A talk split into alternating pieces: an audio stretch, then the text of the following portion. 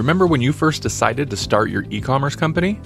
It probably felt like a roller coaster. So many decisions to make, so much potential to grow, and still, so much risk masked by unknown factors. No matter how things turn out, your life would change.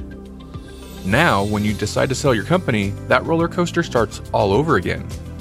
What you might come to find, however, is that selling your company ends up creating a whole new wave of opportunity for you and your businesses. I'm your host, Randall Sylvie, and this is the Deal Closers Podcast.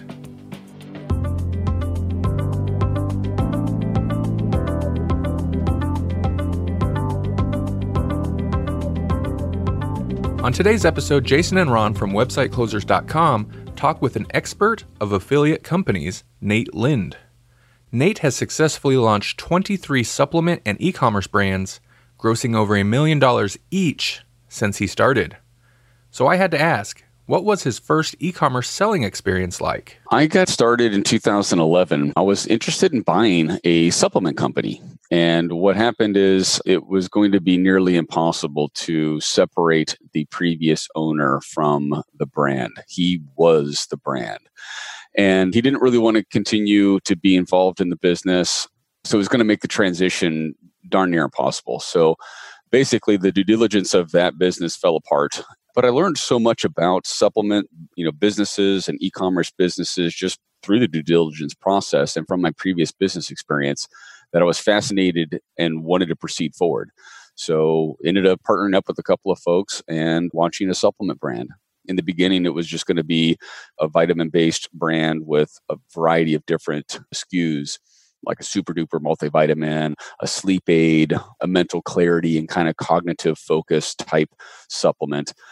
And probably about six months after that, what ended up being a market hit and what was selling was a dietary supplement and a probiotic. So we kind of had to take a couple of different turns here and there, and then just following the law of supply and demand, ended up in the vitamin and supplement universe, specifically selling probiotics and dietary supplements. Nate has been a groundbreaking figure in the e commerce and affiliate marketing spaces. He doesn't work in traditional brick and mortar spaces, but instead, he navigates the affiliate marketing space, finding the best opportunities to partner with others. Direct to site sales, for example, is one of Nate's keys to success. There's kind of a unique niche of internet marketers that have really explored and exploited direct to site sales. So they're not doing a whole lot of Amazon transactions or Amazon sales for e commerce using that marketplace but they've mastered using paid media, using affiliates, using a variety of different marketing channels to just sell on their own website. Most of them aren't even using Shopify. They've created their own custom website. It's far advanced. It's more enterprise level than Shopify. And these types of buyers are selling between $2 million and $50 million a year.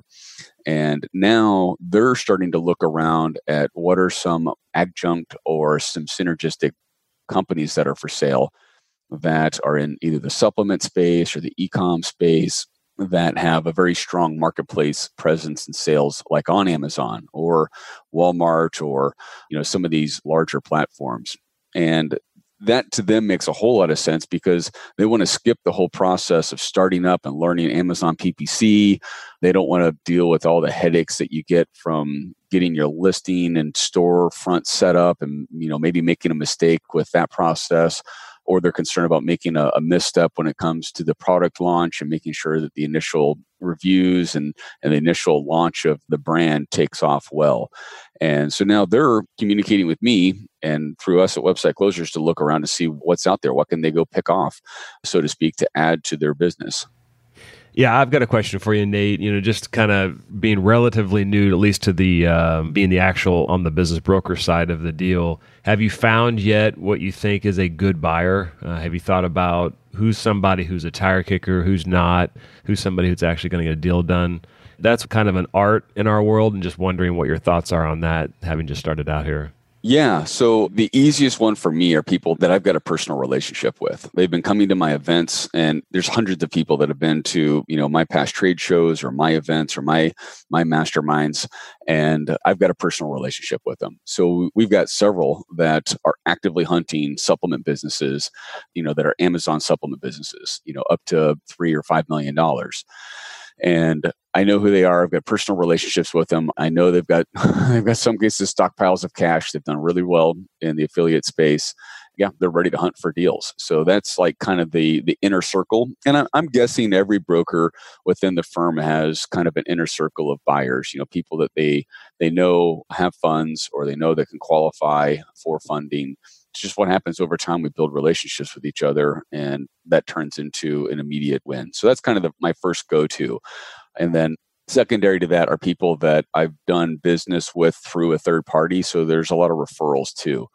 And because I've done trade shows before in the past, it's either been a focus on just an e commerce merchant or it's been a service that's providing like agency work or fulfillment, manufacturing, customer service, some auxiliary outsourced service to the merchant. And those companies are also looking for and interested in picking up other service based companies. And in some cases, they want to get their feet wet in e commerce as well. And again, they just want to skip all of that startup time that comes with building the initial brand, getting the initial launch. As Nate mentioned, these companies he's working with are oftentimes off Amazon companies. Now, before the alarms start going off in your mind, this doesn't mean that these companies are operating in any way illegally or are of any lesser value. They just don't align with Amazon specific policies, or they don't want to conform to what Amazon requires of them. We've talked a lot on this podcast about why Amazon fulfillment companies are often attractive to buyers, but now I'm wondering why would affiliate and off Amazon direct sales companies also appeal to buyers? I think what happens for most people, and Jason Ron, you guys have shared with me a little bit about like what the average buyer profile looks like for someone that is looking for that freedom of working from home based business most of the businesses in the off Amazon universe and I think the Amazon universe are home based businesses. You know, people don't tend to have a brick and mortar presence. If they do at the larger enterprise level, like we've got folks that, you know, are selling 10, 20, 30 million dollars a year. At that stage, they'll tend to get a warehouse and do some of their own fulfillment internally, or maybe they'll start to do some customer service work. But predominantly, the entrepreneurs that are in the circles that I run in, it's you know two or three partners you know maybe a couple of virtual assistants and it's really kind of hands off in terms of you know having a big staff and a bunch of people running around in an office building like that that is very uncommon from what i'm seeing I'll make a note sort of the higher, more, you know, lower middle market deals, you know, that Ron and I tend to focus on. In those scenarios, I'm really surprised that we're not seeing more equity groups and family offices jump into opportunities like that because, you know, they're kind of focused primarily on Amazon companies and those brands, but they're not thinking about that risk profile quite as much as they should be if I were a family office and I had a couple brands selling on Amazon, before I started rolling up too many of those, I think I'd really look into an affiliate network. I'd look into, you know, some alternative sort of company that will give me that spread of risk into other opportunities. You know, we've got a, a supplements company that's one of our clients right now that was primarily it was a sports nutrition company primarily on Amazon they on their own just acquired a company that added about 2 million of EBITDA that's 100% Shopify based with an affiliate network and those kinds of things behind it. So that alone just made it such an attractive company. You know, now we're talking about roughly 13 million dollars of earnings for this company and only, you know, what was 100% Amazon is now only 75% Amazon. There's some more influencers in the background on that deal and some other things. And so it's just become a much more attractive deal to a lot of buyers but again, I go back to I'm really surprised the higher level, lower middle market buyers aren't getting more involved there because if they're going out to the capital markets to raise money, you know, one of the questions they're always going to have the big banks and the mezzanine firms, et cetera, they're always going to ask, you know, what is your risk profile as a company? And if you've now got seven, eight, nine brands that you've rolled up and you're so dedicated to that one channel, Amazon, you know, what happens when Amazon one day says, you know what, we're not going to have star ratings anymore uh, we're going to shift away from star ratings and just do thumbs up. and so, you know, the entire world that we know here in the Amazon space completely changes overnight. Maybe it, it isn't that that they do, but maybe they do something similar to that that just gives a huge hiccup to the world. You know, if you've got an affiliate network behind you or some other alternative mix, that gives you the opportunity as a buyer to you know sort of shift as you need to into those other channels. You can a b test more when you are in you know in various channels. If you're just on amazon it's hard for you to A B test things because you're so worried about, you know, if you've got a primary ASIN that hits at 25, 30% of revenue and you want to do a few things to it to see if you can increase sales, where you might be terrified because if you do the wrong thing, you might not be able to get it back. And a lot of our clients are dealing with that. I'm dealing with that with some of my Amazon accounts where, you know, I don't want to make changes because anytime you make a change, you have to be worried about how it's going to affect your SERPs, how it's going to affect, you know, your rankings, and how someone else is going to see that as potentially an opportunity for them to jump in.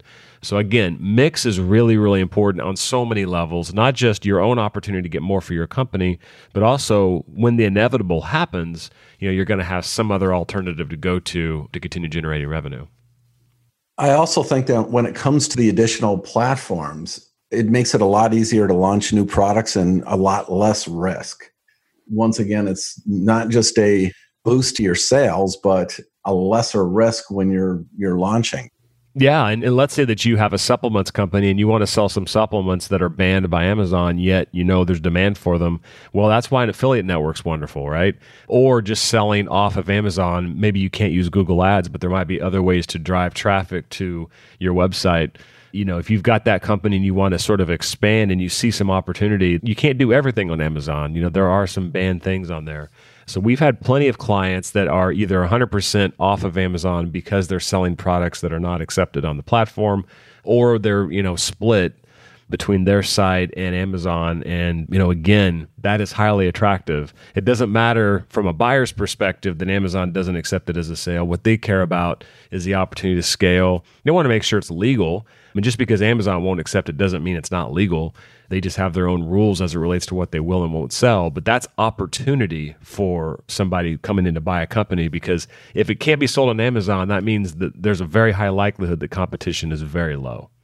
I don't know how else to stress this to Amazon store owners or affiliate store owners or you know folks who don't have their marketplace game intact. There's no better opportunity than now to jump in and acquire that complementary business addition, that revenue addition.